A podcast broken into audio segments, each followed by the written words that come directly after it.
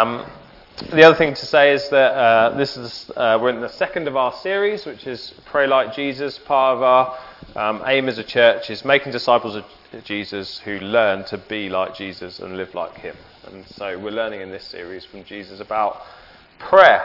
And in our life groups, um, a couple of resources we've suggested for life groups. One called the Prayer Course, which comes out of the 24 7 uh, movement, which is led by Pete Greig, who's done a huge body of work on um, prayer and developing creativity in prayer. They've got a wonderful course which is online and available to life groups to use. I know a couple of life groups have already used it and had really great things to say about it. Uh, so that's available. And there's also a book written and a whole course written by Mike Betts called uh, Prayers of Many, um, which is well worth uh, looking at as well. Um, we're going to be in Matthew uh, chapter 6, uh, just verse 9 today. We're slowing down the pace. We're in the middle of the Sermon on the Mount. We're doing the whole thing, chapters 5 to 7, and we're slowing down in chapter 6 here to look at uh, the Lord's Prayer. Um, and this prayer is probably something that's fairly familiar to a lot of us. I imagine some of us, if not many of us, know it off by heart, probably. Perhaps you, anybody say it at school on a regular basis? Yeah, probably a number of us went to schools where it was said on a reasonably regular basis. Um, it was in the news not that long ago, I think about seven years ago, ago or so. Um, the Lord's Prayer was going to be an advert uh, before the new Star Wars film that was coming out in 2016. Do you remember that? Um, but some people deemed it to be offensive and it got censored, and the advert had to be cut. So it's a fairly well known uh, prayer, but not without its controversy as well. Uh, it's one of the most famous Christian prayers, one of the most famous of Jesus' teachings and uh, well known. But it, it, it's not exhaustive as a prayer, it's not everything about prayer. Um, there are other prayers found in the Bible that aren't included, things like prayers of confession or of thanksgiving, prayer for enemies, and so on. It's a fairly short and simple prayer. So in the original, it's just 58 words long. It doesn't take long to read. I guess one of the things that Jesus is doing, we looked last week at the prayer pitfalls, the things that Jesus frees us from um, as he teaches on prayer. And one of the things he frees us from there is complexity. You know, it's quite a short, simple prayer. Everybody could probably memorize it fairly easily. Um, and I don't know if you ever got to that place when you're, you're trying to pray, but you don't know what to pray. Yeah? You don't know what to pray. Or, you know, maybe you're just starting out in prayer, maybe you just started following Jesus and you're thinking, you know, what do I you start with? Well, Jesus gives us a model here to kind of start with, frees us from having to conjure up something of our own and kind of praying our, our, our own ideas, as it were, or our own idea of what prayer might be. And I think as well in this passage, Jesus frees us from some unhelpful ideas about prayer as well. Um, there's been quite a popular movement towards prayer as kind of the emptying of the mind, a kind of meditation, where you kind of empty your mind, you free yourself from kind of the things that might burden your thoughts. Whereas what Jesus teaches us here is something which engages our mind. It's not mystical, but it's, it's rational and reasonable. It's also not a mantra. It's not something you kind of just repeat over and over and over again, although you can say it verbatim. But um, rather, it's about relationship with a father, as we've been um, hearing about this morning as people have brought those various uh, contributions. And it's not an internal monologue either, it's not just introspection, it's not just about us as an individual, but it's a two way conversation. It's a conversation between children and their father. It's two way. And then Jesus says, uh, Pray then like this. He says, If we want to avoid the the prayer pitfalls that we looked at last week of impressing other people or impressing God, then he says, pray like this. And he provides this model for prayer, a pattern for us to learn from that we would fill out with our own prayers along the same lines. Although you, you might have experienced it, as, as we said earlier, as something that's prayed verbatim. You know, actually the words are, are said, which is a good thing to do as well. In the Luke passage about the Lord's Prayer, Luke says, not pray then like this. He, he says, when you pray, say. Uh, which kind of suggests in the early church they did both. They both learnt the prayer verbatim and they also filled it out with their own prayers and used it as a pattern for prayer. And we find it in various forms as well, which suggests That, that they were kind of, as an early church, more concerned with the content of the prayer than getting the exact words right, given that we've got different versions. So I thought it'd be good for us to read together. Do that? Perhaps there's some of us who don't know it off by heart. If we go through the series and we read it fairly regularly, then maybe uh, that might help some of us. And for some of us, it'll be very familiar. The words are on the screen. I've left out, because it's not in the passage, the bit at the end, which is added, which is, uh, For yours is the kingdom, the power, and the glory forever and ever. Amen. We can still say that bit, it just won't appear on the screen. So, shall we pray then? Our Father in heaven, hallowed be your name. Your kingdom come, your will be done on earth as it is in heaven. Give us this day our daily bread, and forgive us our debts as we have also forgiven our debtors. And lead us not into temptation, but deliver us from evil. For yours is the kingdom, the power, the glory, forever and ever. Amen. Amen. There's our passage for today. Thanks for reading it with me. Uh, so I'm just going to break, draw out three things. The first is this thing of Father, which has kind of come out in our prophetic contributions this morning, and Bruce was actually sharing it a minute ago. And actually, the first thing I want to share is pretty much exactly what Bruce was saying. He was being interviewed about his Alpha experience, but he didn't realise he was prophesying as well. But, um, you you'll be amazed at the symmetry in this.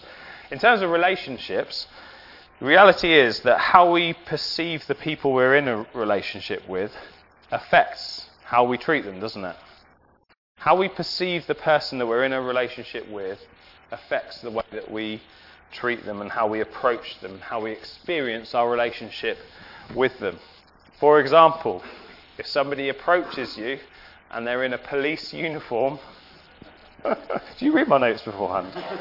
If they're in a police uniform, that affects how you approach them, doesn't it? Perhaps you're the kind of person who, as a youngster, police were the people who always presumed you were in the wrong and were getting up to something. You know, the hello, hello, what's going on here type of approach. Or maybe you're the kind of person who experienced the help of the police in a time of uh, family crisis. Whichever way it is, that probably affects how you experience your relationship with that person who's in the police uniform. Either they're somebody who represents abusive authority, or they're representative of somebody who helps in a time of crisis. But either way, they're either a, somebody you want to keep your distance from and stay out of the way of, or they're a safe place to go to. Or think about if you see a teacher dressed in teacher gear, whatever that is suit, elbow pads, I don't know, a textbook in their hand. But you approach somebody, and you realise they're a teacher. Usually, I used to be a teacher, and there's two gener- generic responses that you get from people when you say that you're a teacher. The first is, that must be so rewarding.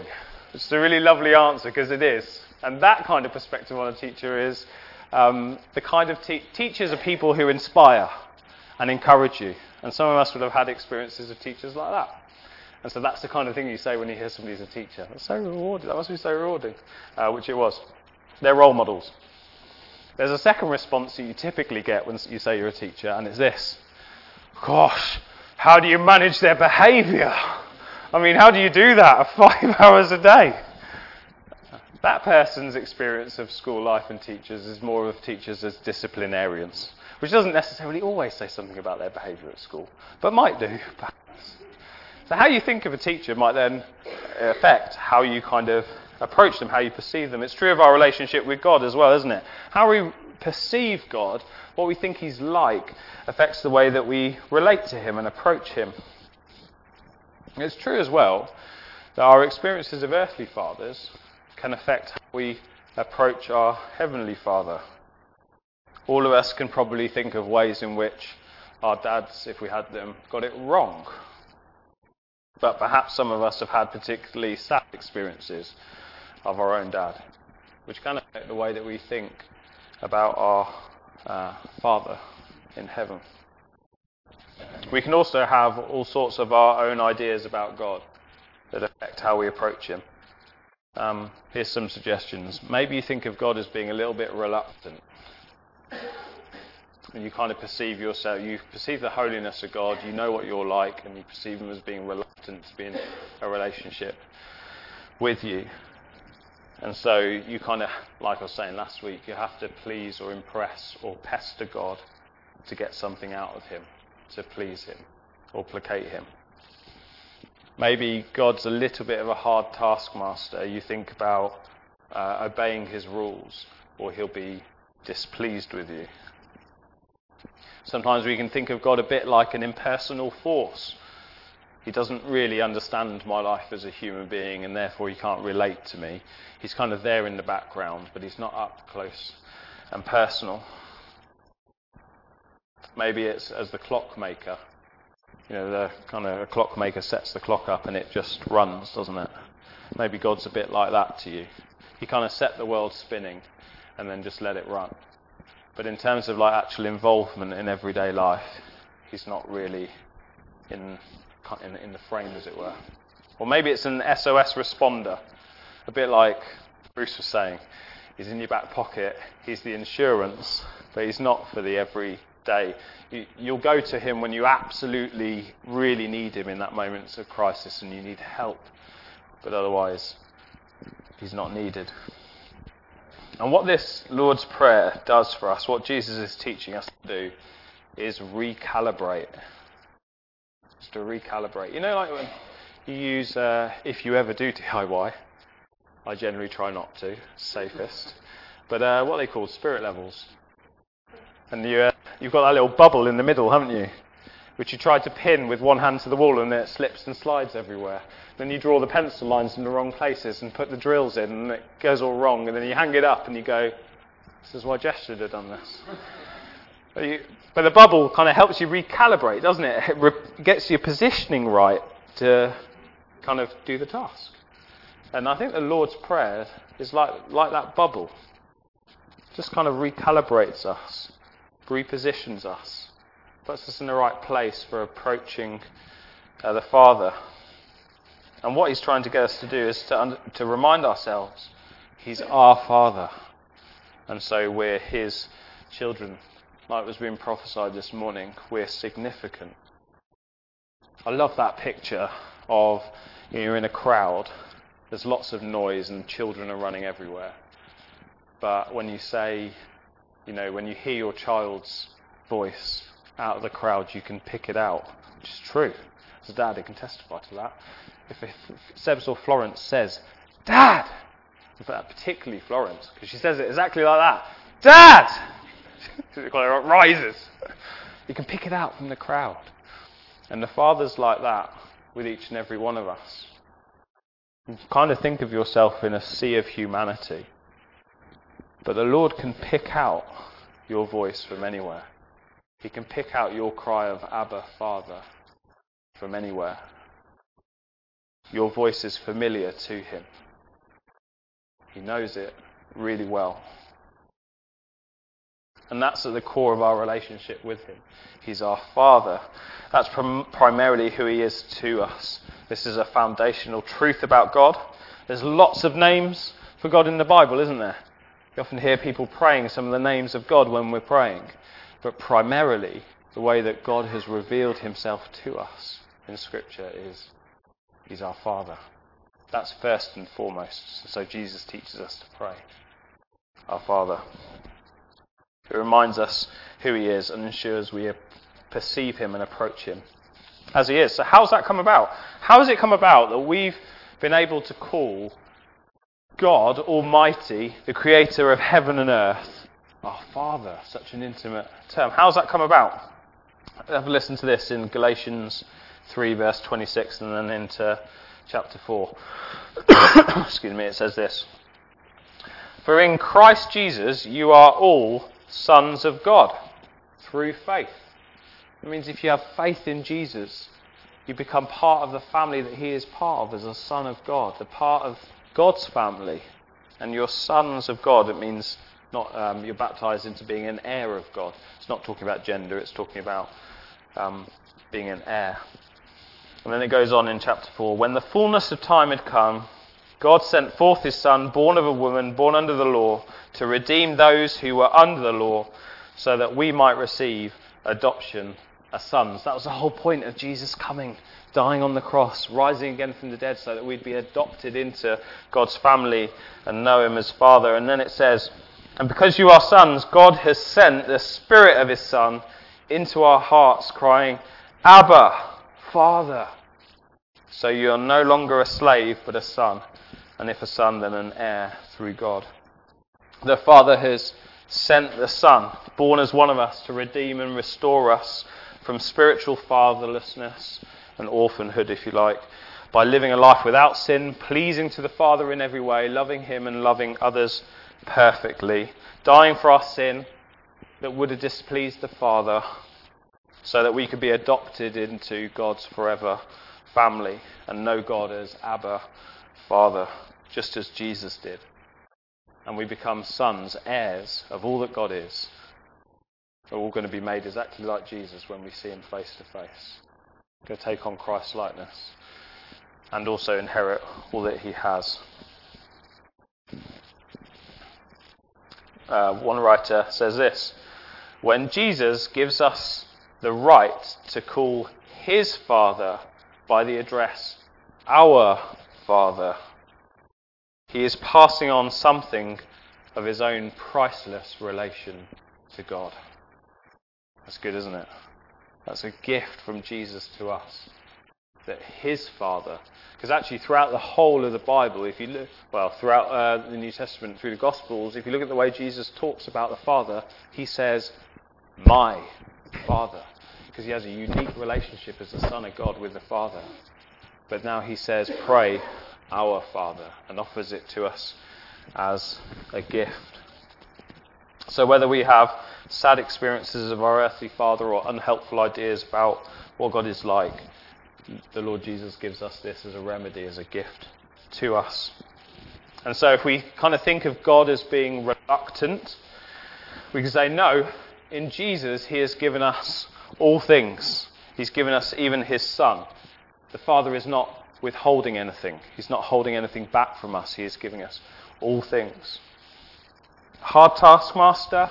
No, Jesus perfectly loved the Father and others for us, so the Father is pleased with us. We don't have to come to Him grovelling, we approach His throne of grace. I read this quote um, in this uh, Phil Moore book. We recommended this for the series if you want to read something alongside. Nice, snappy chapters.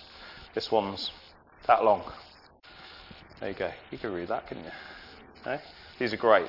They're commentaries, but they're dead easy reads. They're Anyway, he says this about what I was saying there. How often are we tempted to come snivelling into God's presence with confession for sin and protestations that we are useless? We can even convince ourselves that this is humility. But Jesus corrects us and tells us that the Father is dishonored, dishonored by such fawning. This may be appropriate for our first prayer of repentance, but not for our day to day relationship with our Father. What would it reflect upon a man if you saw his children grovelling before him each morning?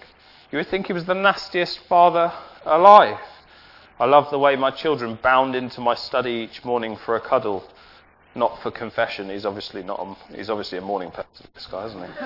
Um, God loves it too, which is why the psalmist tells us to enter his gates with thanksgiving and his courts with praise.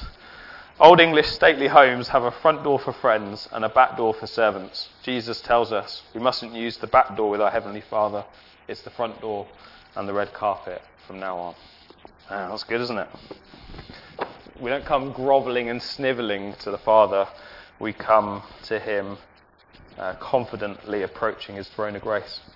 Perhaps we think of Him as an impersonal force. So, no, because Jesus, because of Jesus, the Father understands what our life is like.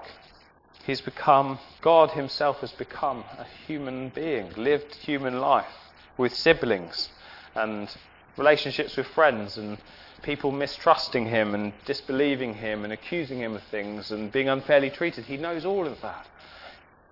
He knows what it's like. He's an impersonal force. He can relate to us. Maybe we think of him as a clockmaker, you know, just set the world spinning. No, he's involved himself in the mess of human life. He's relevant to it all.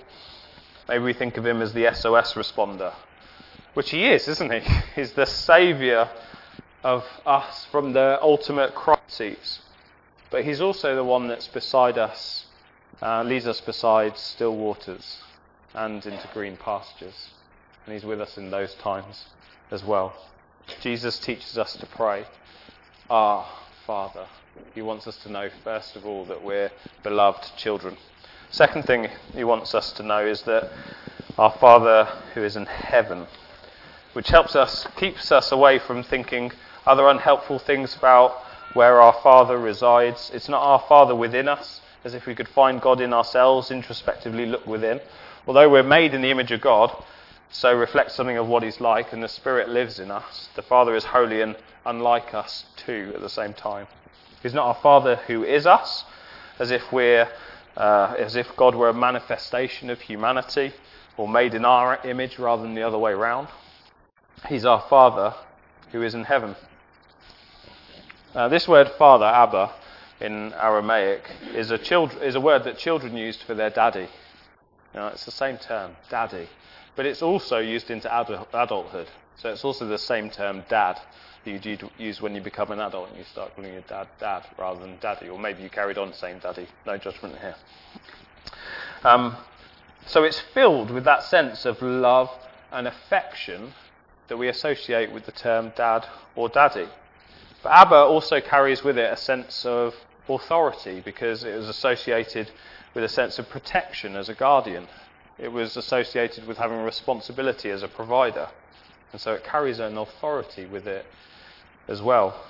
Knowing God as our Father brings this wonderful intimacy, this closeness, this uh, nearness and tenderness. But Jesus quickly follows it with our Father in heaven. Our Father in heaven, or um, who is in heaven. Uh, it could be translated who is in the heavens or who is in the skies. He's not just my, he- my Father in my sky or my heaven. He's our Father in heaven, in the heavens, in across the skies. That's over all of us. It recognizes something of the Father's greatness. It recognizes the fact that He's God Almighty, He's all powerful and could do absolutely anything he wanted to at any moment. He's completely limitless in every way. He knows absolutely everything.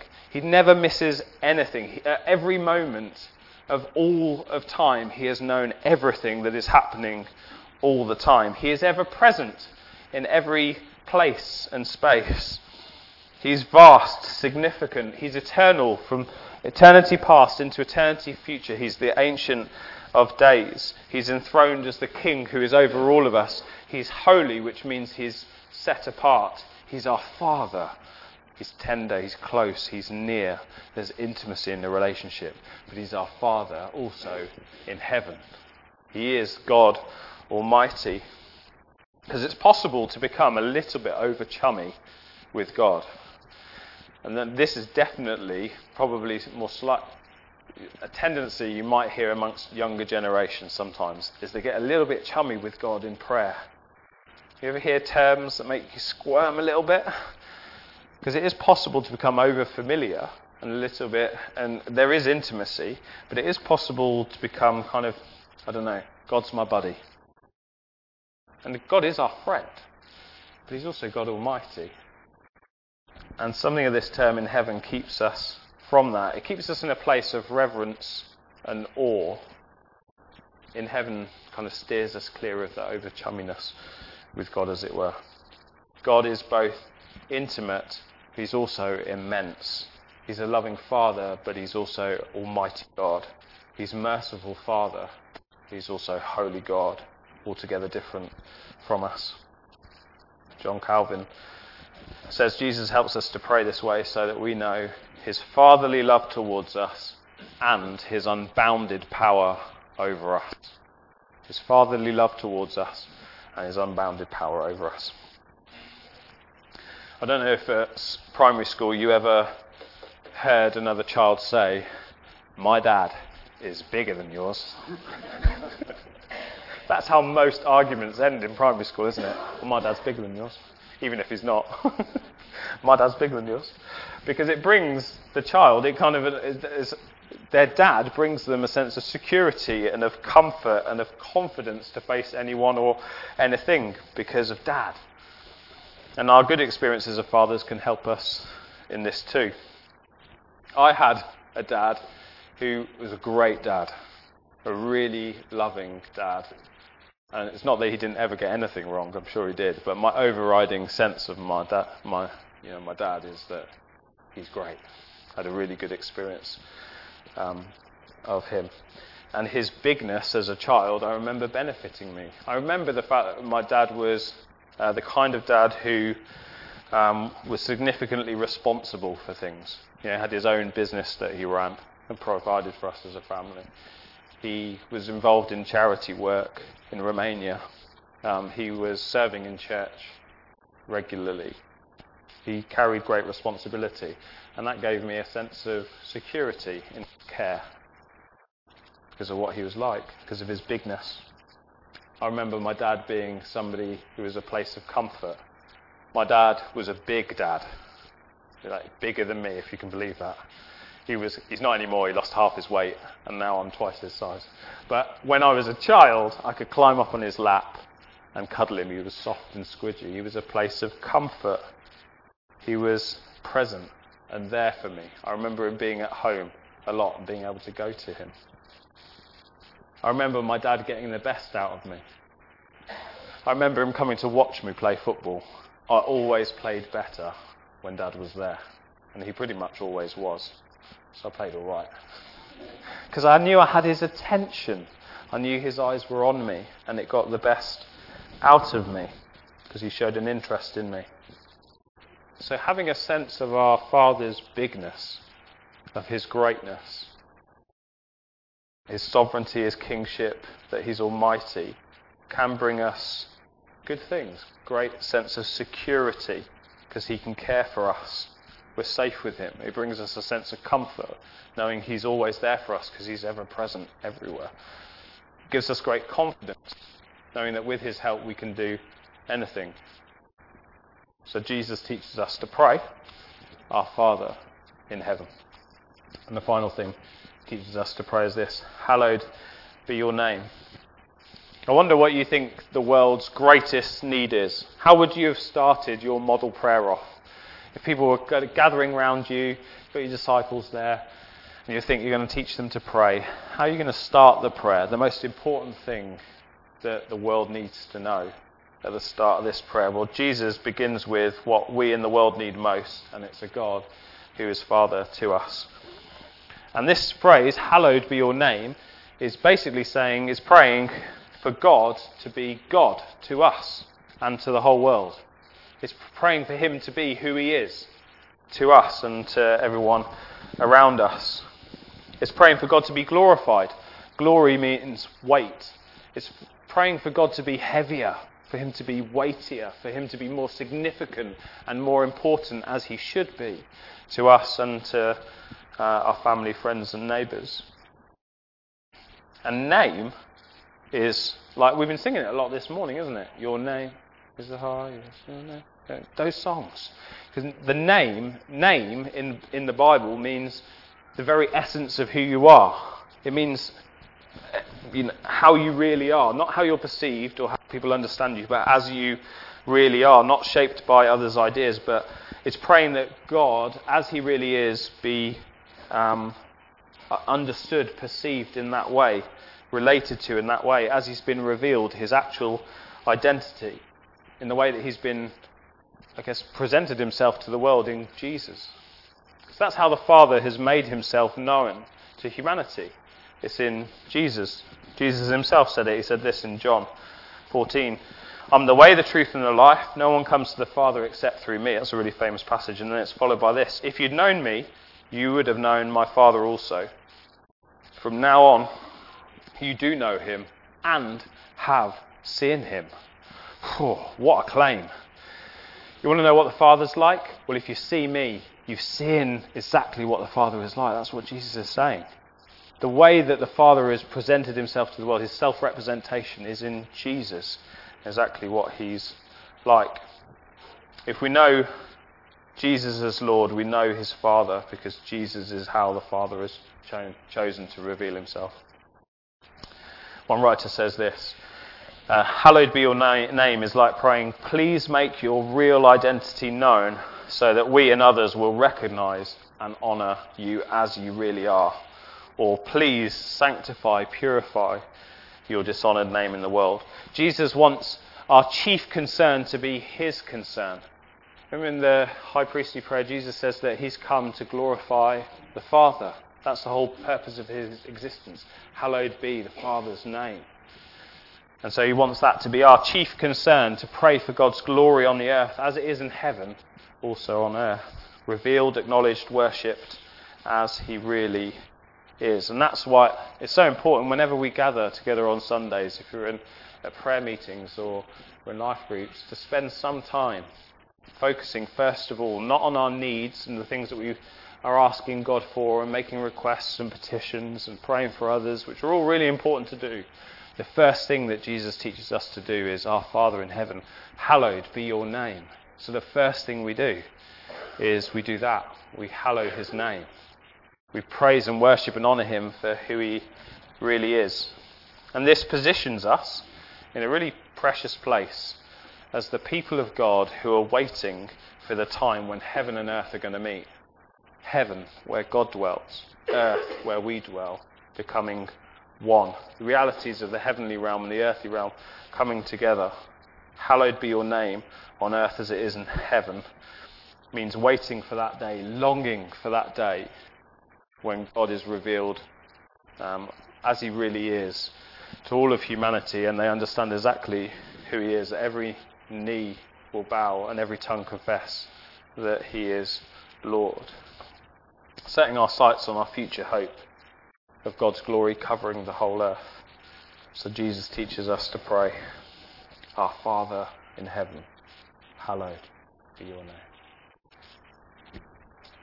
The band want to um, get ready just to uh, lead us back into worship. That would be that would be great to do. Should we um, still ourselves before the Lord? See what He has to uh, say to us. Yeah, do you want to take that? Sorry. Okay.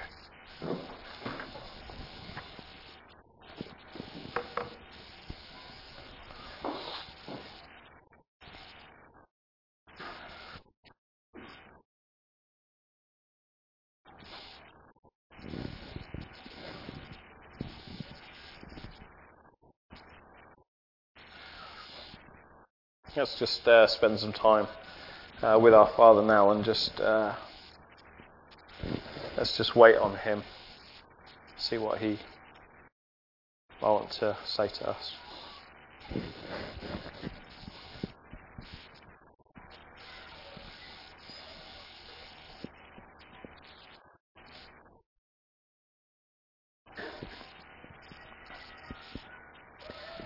I think there would be some of us here who, when other people pray and when they hear things about an intimate relationship with God as Father, have this sense that there's something I'm missing in this whole relationship with God thing. Just the way that other, people's ex- other people express themselves in prayer, the way that people talk about a personal relationship with God, and you're just thinking, ah, what is that? Are they really experiencing something I don't? And you've got this kind of question mark over what it is that they're experiencing. That kind of feeling that there's something missing.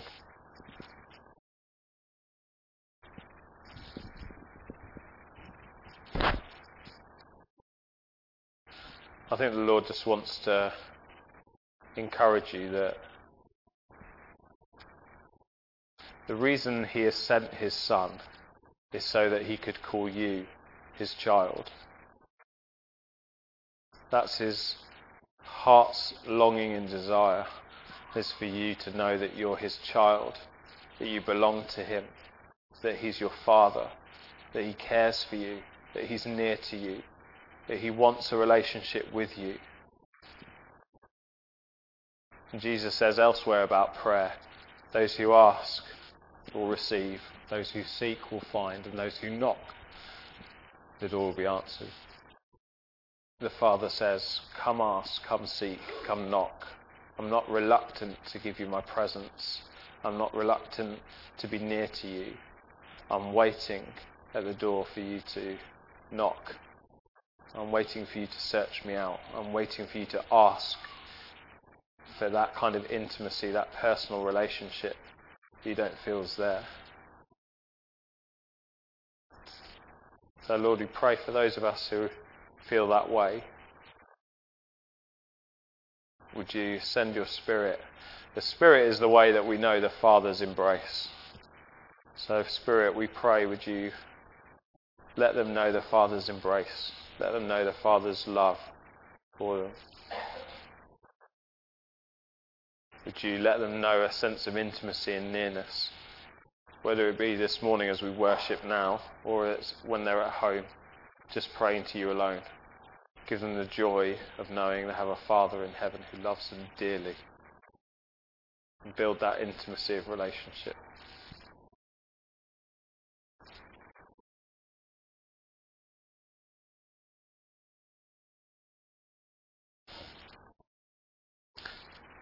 Should we all stand? We're going to uh, worship God together. I'll pray, and then Paul's going to lead us. Living hope. Father God, we're living and longing for the day when heaven and earth meet. That's the whole of the beginning of the Lord's Prayer. Our Father in heaven, hallowed be your name. Your kingdom come, your will be done on earth as it is in heaven. That's what we're longing for the day when heaven and earth meet, when Jesus returns, and the intimacy we know with the Father now, the love that we experience will not be like through a mirror dimly, but we'll see, Lord, face to face and know your love for us in its full measure, without any hindrance or obstacle or difficulty. We'll just know your love for us in a full way. And Lord, we long for that day and we pray, Our Father in heaven, hallowed be your name as it is uh, in uh, on, as it is on earth. So as it is on heaven, so on earth. We pray, Lord, we long for that day to know you intimately. And Lord, we we long for those moments where you just remind us of your love for us, each of us, whether